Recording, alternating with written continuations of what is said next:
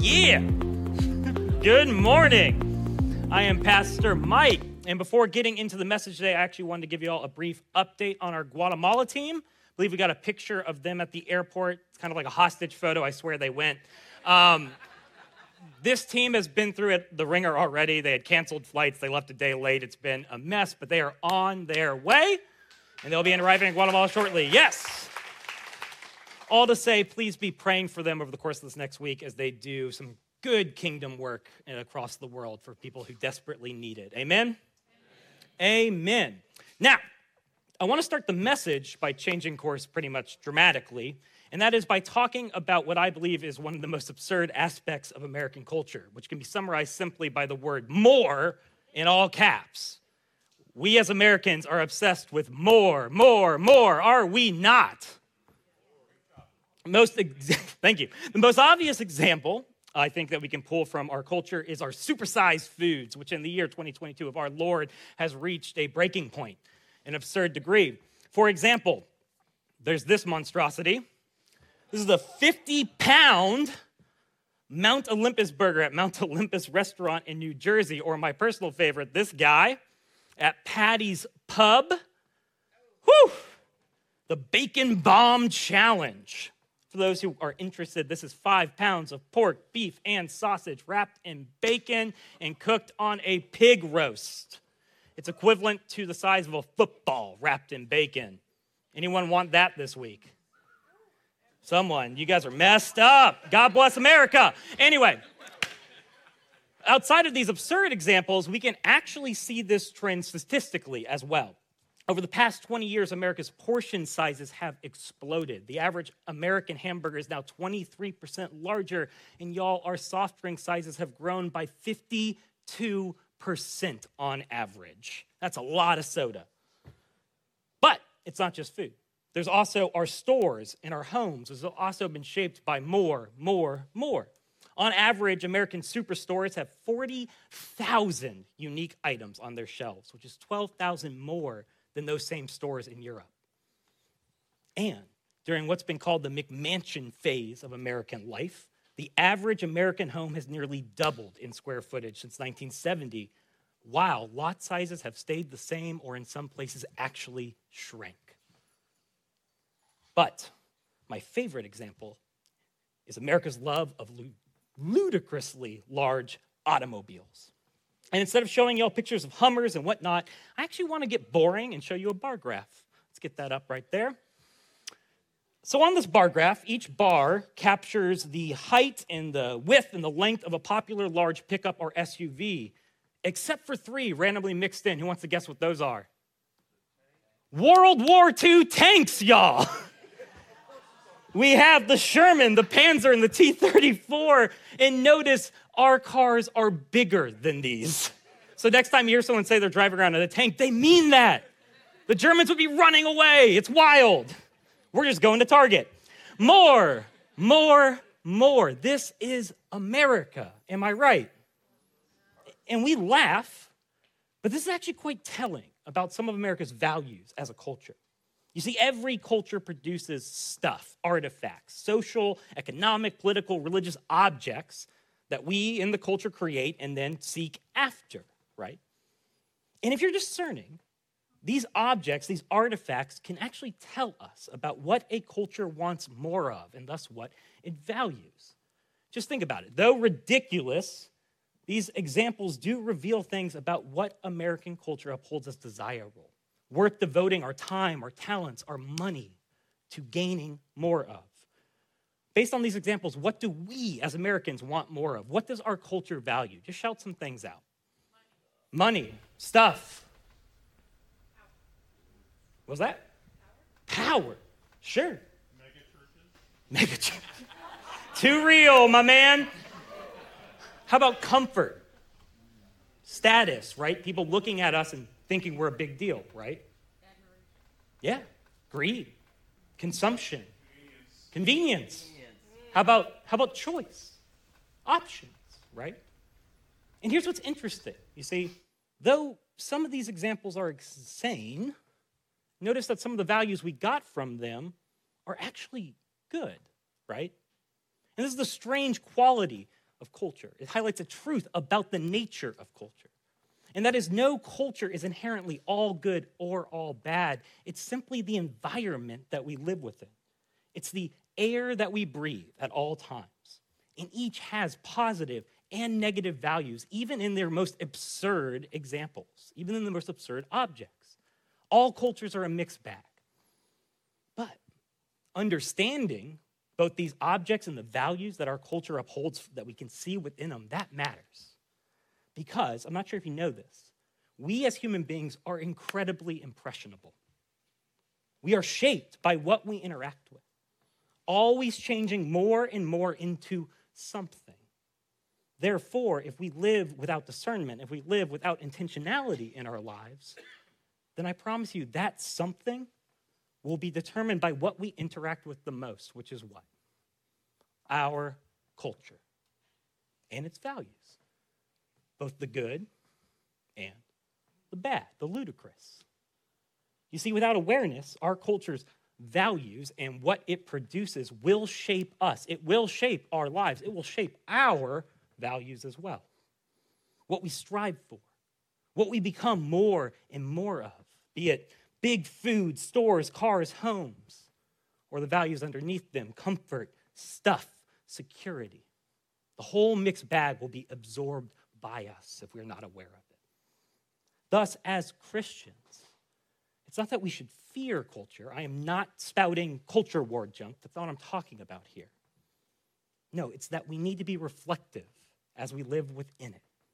As we pass by all the McDonald's and the Hummers and all the things that they represent, we just need to be willing to reflect on our lives, willing to measure what our lives reveal about which values direct our desires, our attitudes, our behaviors, our worldviews, willing to reflect about what we want more and more of, because that's telling us what we are actually becoming more and more of. Are you following me?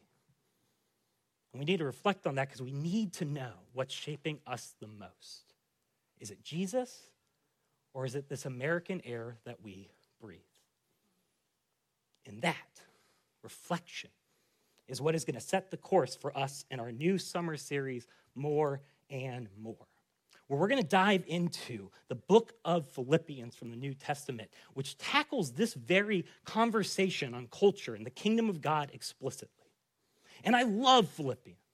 It invites us into this beautiful, unique vision of discipleship where through a relationship with Jesus, we experience lifelong transformation. It's a vision of discipleship that's countercultural, that's defined by service, generosity, humility, making Philippians a truly prophetic book for us in the kingdom of more and more and more, for us as 21st century American Christians. And I'm not going to spoil it any further. But y'all, I'm just excited. I love this book. Who is with me? Who's ready? Huzzah! Let's dive in. so, we're going to dive in. I think the most important thing to note right off the bat is that Philippians isn't a book. This is a misnomer when we talk about the New Testament. It's a letter, one of 21 that make up a large chunk of our New Testament story, which creates some unique challenges. I think the first challenge is that we can't treat these letters like a grab bag of isolated inspirational verses because these letters were written with intentionality, crafted as one literary whole. So we can't just pluck parts out of them and think we're going to understand them. The second, maybe more important challenge is that when it comes to the letters, context is king. You're going to hear the word context a lot in this series. And that's because each letter was written to a specific church community in a specific time and place with a specific problem. Essentially, we are reading someone else's mail. So we have to engage them as such.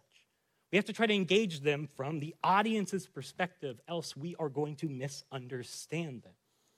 But in context, they're powerful. Because what they essentially show us is how the earliest Christians applied the story of Jesus' life, death, and resurrection to their immediate, unique setting and wrestled with the truths of the gospel in it, making them very, very profound. We just have to keep that context in mind, okay? With that in mind, let's begin. Philippians chapter 1, verse 1. We read Paul and Timothy, servants of Christ Jesus, to all God's holy people in Christ Jesus at Philippi together with the overseers and deacons, grace and peace to you from God our Father and the Lord Jesus Christ. So immediately, we're introduced to two key components of Philippians, which is the author and the recipient. The authors are Paul and Timothy. Now, I can tell you that Paul likely wrote the content of Philippians. He produced the actual message of Philippians, and Timothy acted as more as a scribe, writing it down for him. And Paul, in particular, is a critical New Testament figure. You see, Paul was this guy who had a mystical experience with Jesus. And overnight, he transformed from persecutor of the church to actually the first missionary of the church. And what he did is he spent his entire life traveling the Roman Empire, planting church communities, and then keeping in touch with them, as we see, through letters, providing encouragement, giving them advice, all these kind of things that you would expect if we were texting each other today, right? And what we also know about Paul at this time is that when he wrote Philippians, he was doing so from a prison cell, likely in Rome. He wrote Philippians near the end of his life, which is going to play a big part of what comes later in this letter. However, who is Philippians written to? The Church of Philippi. Someone got it. Bam. Get it? Philippians, Philippi. Don't worry about it. The Church of Philippi, which we know from Acts was the first church that Paul planted in Macedonia. It was led by this woman named Lydia, and it became a diverse community of both Jews and Gentiles from across the socioeconomic spectrum, also going to play an important role later in the series. But for today, I actually want to focus on the culture of Philippi itself, because perhaps more than any of Paul's letters, it impacts the content of Philippians dramatically. Here's a Philippi on a map of the Roman Empire to get started. You can kind of see it over here, right there in Macedonia. And this is an interesting town. You see, Philippi was a critical trade city along one of Rome's most important roads going out east. And it also played a monumental role in first century Roman history. After Julius Caesar's assassination, you guys know that historical event? Et tu, Brute, you guys got it? After his assassination, his adopted son, later renamed Caesar Augustus, won a civil war for the right to basically run the empire. Notably, after winning a defining battle at which city? Philippi! Come on, guys, really? he won a defining battle at this city, which Augustus commemorated by making Philippi a retirement spot for Roman soldiers and declaring it a Roman colony, which is a rare status, and it's critically important for understanding this letter. You see, the Roman Empire were pretty bad dudes. And they controlled a lot of conquered cities. But not every city was a Roman colony. You see, by being a Roman colony, that meant that your city, in this case Philippi, became a legal extension of the city of Rome itself. It became understood in the Roman world as the very soil of Italy, which in the Roman Empire meant a couple things. First, it meant privilege. A Roman citizen living on Roman soil meant you had more rights more status, more honor, pride, benefits of the empire. And second, it meant that you were intensely tied to the Roman imperial identity, culture, and religion. Culturally speaking, your town was shaped down to its very architecture, as if it was literally Rome itself. But more so, religiously, you see, under Augustus, the emperor was elevated from just the king of the Roman Empire to godhood in the Roman Empire to the status of divinity. And y'all, you could worship other gods in the conquered places in the Roman Empire, but could you worship other gods in a Roman colony? An extension of Rome itself? Heck no. In a Roman colony, you were expected to worship one God, and that is Caesar. To fail to worship Caesar would result in social isolation, economic hardship, and persecution. All to say what you need to understand as we go on this journey is that this community lived at a unique intersection of intense, and I mean intense, cultural pressure from the outside Roman world, and in a weird way, pride about their own identity as Roman citizens in a Roman colony. Hold on to that thought. But despite this, what we know about Philippi and the church there was that this community thrived. Philippians is by far Paul's most positive letter. And y'all, if you have read Paul's letters, you know that he is not always the most positive dude. Am I right? This community was crushing it. He doesn't even address a catastrophic issue that he's trying to fix within them, like we usually see in books like Galatians and Corinthians. No, what we rather see is he's writing them to ease their anxiety about his imprisonment and to express his gratitude for them. And that's because despite their own hardships, the Philippians had overflowed with generous, generous giving. They had supplied funds to help churches struggling through famine in Judea and they had even sent one of their own members across the world to Rome to care for Paul in prison. Paul loves this community. They are, like I said, crushing it. And you can feel that affection in this next section where Paul writes this prayer for them that I think is one of the most beautiful passages of the New Testament. We already heard it, but I want to reread it again from verse 3. I thank my God every time I remember you in all my prayers for all of you, I always pray with joy because of your partnership in the gospel from the first day until now, being confident of this, that he who began a good work in you will carry it on to completion until the day of Christ Jesus. It is right for me to feel this way about all of you since I have you in my heart.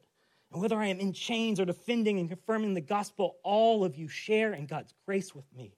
God can testify how I long for all of you with the affection of Christ Jesus. And this is my prayer that your love may abound more and more in knowledge and depth of insight, so that you may be able to discern what is best and may be pure and blameless for the day of Christ, filled with the fruit of righteousness that comes through Jesus Christ, to the glory and praise of God. Amen. Isn't that just beautiful? I mean, it's just like, just sit with the buzzwords of it love, fellowship, partnership, generosity, joy, thankfulness. It's like a big hug, right? In Paul's mind, this church embodies what Christian community should be. But I want you to also notice this there's an implied challenge underneath this. Despite all the warm language, Paul is challenging them on a key part of what it means to be Christian, and that is to pursue continued growth. Let God complete his work that he's already begun in you. Let your love overflow more and more. Keep growing in knowledge, understanding, and depth of insight. Do y'all see it? Paul's like, You're doing great, but keep growing. Do not stop. He's setting up this vision of discipleship that's going to become the through line of the entire book. It's a vision of discipleship defined by perpetual growth, first and foremost where through this intimate relationship with Jesus, disciples embrace following Jesus not as something with a finish line, but something as a lifelong process defined by progress, not perfection, every day of our lives, from beginning to end. Now, that growth requires a model, right? If we're going to be urged to grow forever towards something, we have to have something to grow towards. Am I right? Well, Paul supplies that in this profound hymn in chapter 4 or chapter 2 that forms the gravity of Philippians. What we're going to see is that everything is going to circle around the model within it. And Scott's going to teach on this explicitly in a few weeks. But I want to just read through it now in the passage preceding it to get it on our mind because everything is going to come back to this. It starts in Philippians chapter 2 verse 1 where Paul writes, Therefore, if you have any encouragement from being united with Christ, if any comfort from his love, if any common sharing in the Spirit, if any tenderness and compassion, then make my joy complete by being like minded, having the same love, being one in spirit and one of mind. Do nothing out of selfish ambition or vain conceit. Rather, in humility, value others above yourselves, not looking to your own interests, but each of you to the interests of others. And what Paul's doing here is he's setting up, again, that this community is crushing it. He's urging them, continue growing in Christ's likeness. And here's the most important part. Because once he sets up this image of community, starting in verse 5, he's going to move into this hymn that sets up the power of this. More, the engine that empowers such a community. We start in verse 5, and this is the hymn. In your relationship with one another, have the same mindset as Christ Jesus who, being in the very nature of God, did not consider equality with God something to be used to his own advantage. Rather, he made himself nothing by taking the very nature of a servant, being made in human likeness and being found in the appearance as a man, he humbled himself by becoming obedient to death, even death on a Roman cross. Therefore, God exalted him to the highest place and gave him the name that is above every name. That at the name of Jesus, every knee should bow in heaven and on earth and under the earth, and every tongue acknowledge that Jesus Christ is Lord to the glory of God the Father. And like I said, we're going to dive into this explicitly in a few weeks, but y'all, this is the juice for Paul in Philippians. This is it.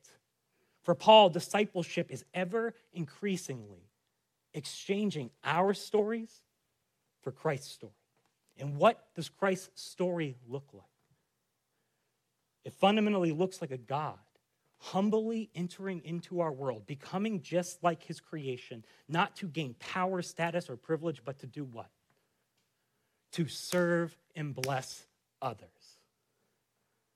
Paul thinks this is the image of the Christian life. This is the model that we are to strive for.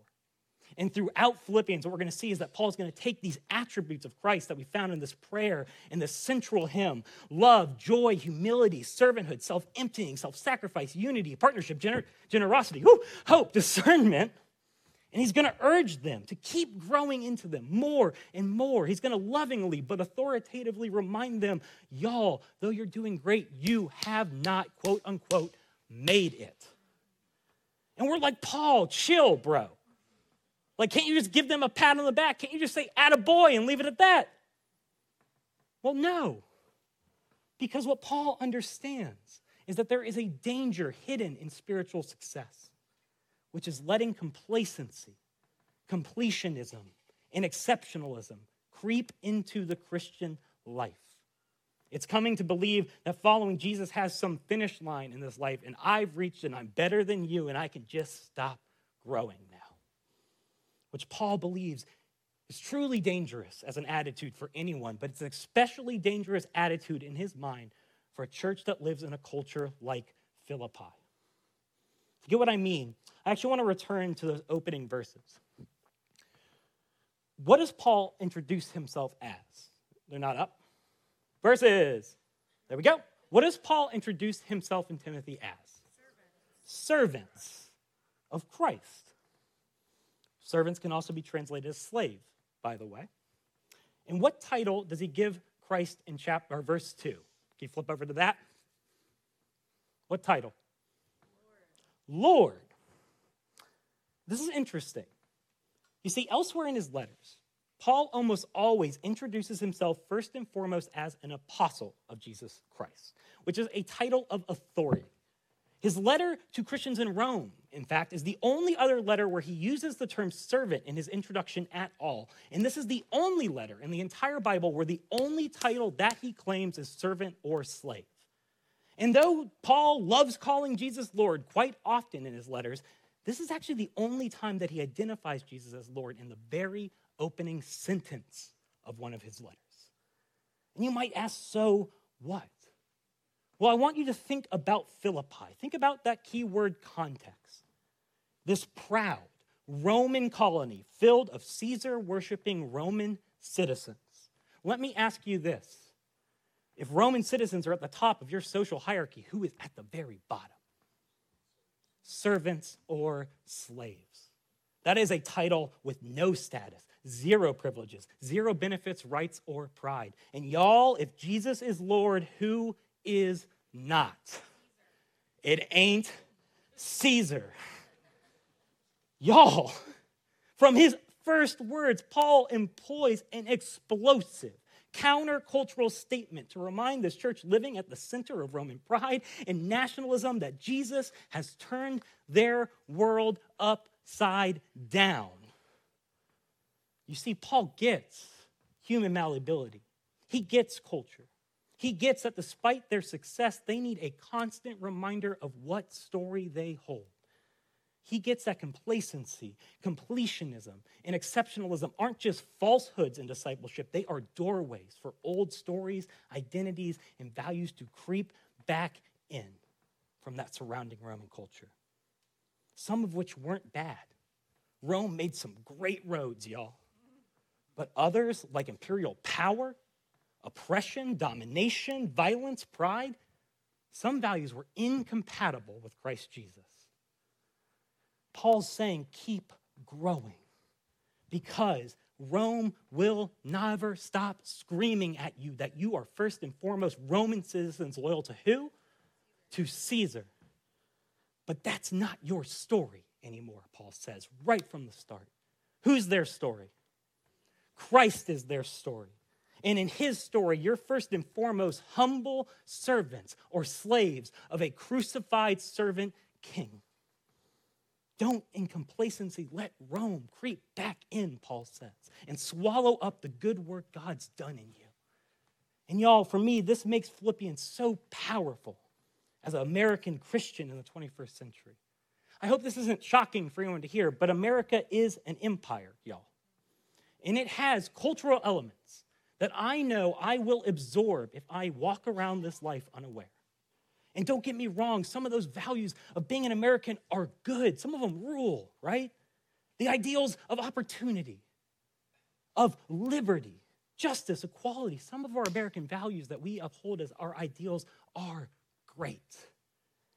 And yet, some are antithetical to Christ in that hymn in chapter 2, are they not? Hyper individualism, greed, overconsumption, obsession with power and status, tribalism, violence, objectification.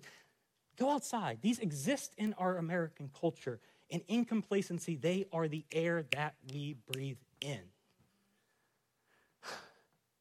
And in that, I think Paul challenges the Philippians and us today to reflect. What are we growing more and more into? Is it the knowledge, understanding, humility, and love modeled by our crucified King? Or the division, the resentment to others, the retaliation, the pride, the greed that saturates our culture? Not for shame, but to redirect us back to who we truly are, which is what? Servants of Christ Jesus. And I need that constant reminder. I don't know about you. Because you know what I want to see more of, more of in myself, in my world? I want to see more and more self sacrificial love, not self centeredness. I want to see more and more humility, not pride. More and more generosity, not greed. More and more joy, not despair. Compassion, not resentment. Unity, not division. Who is with me? Who wants more and more of the example set by a humble, self emptying, loving God in ourselves, a relationship in our world? Am I the only one? Who wants that this summer? Well, I've got good news because that's the invitation of Philippians. And its countercultural image of discipleship, where we participate in Christ's story, is more than something that we simply know and something that we can gain more and more of in our lives. And that is good news. But, y'all, to experience self growth, we're going to have to do some things. We're going to need to measure our stories against Christ our past, present, future, our relationships, our self talk, our desires, our dreams. We'll need to name where we've been complacent and self satisfied in our discipleship, where we've allowed our identity as American citizens to overtake our identity as heavenly citizens and as servants to Lord Jesus. And that can be hard. But y'all, if we are willing, Philippians promises us that Christ will lead us into ever deeper union and self discovery of who we truly are. A life defined by more and more peace, joy, humility, love, contentment, generosity. A life shaped more and more by this God who so loved his world that he gave his only son, not for prestige, but as a servant to all to save all. And that's good news, is it not? Can I get an amen? amen. So, as we head into communion, where we symbolically participate in that self giving sacrifice of Christ Jesus. I just invite you to reflect during this last song on where you need to become more and more like our crucified King this summer. And we'll take communion, committing to seek that together. On the night he gave himself up for us, he took bread, gave thanks to you, he broke the bread, and he gave it to his disciples and said, Take, eat. This is my body, which is given for you. Do this in remembrance of me. When the supper was over, he took the cup, gave thanks to you, gave it to his disciples, and said, Drink from this olive oil. This is the blood of the new covenant, poured out for you and for many for the forgiveness of sins. Do this as often as you drink it in remembrance of me. Let us pray. Father God, pour out your Spirit on us in these gifts of bread and wine. Make them for us the body and blood of Christ, that we may be for the world the body of Christ, redeemed by his blood. Amen. The table is open. Come and take communion as you feel led.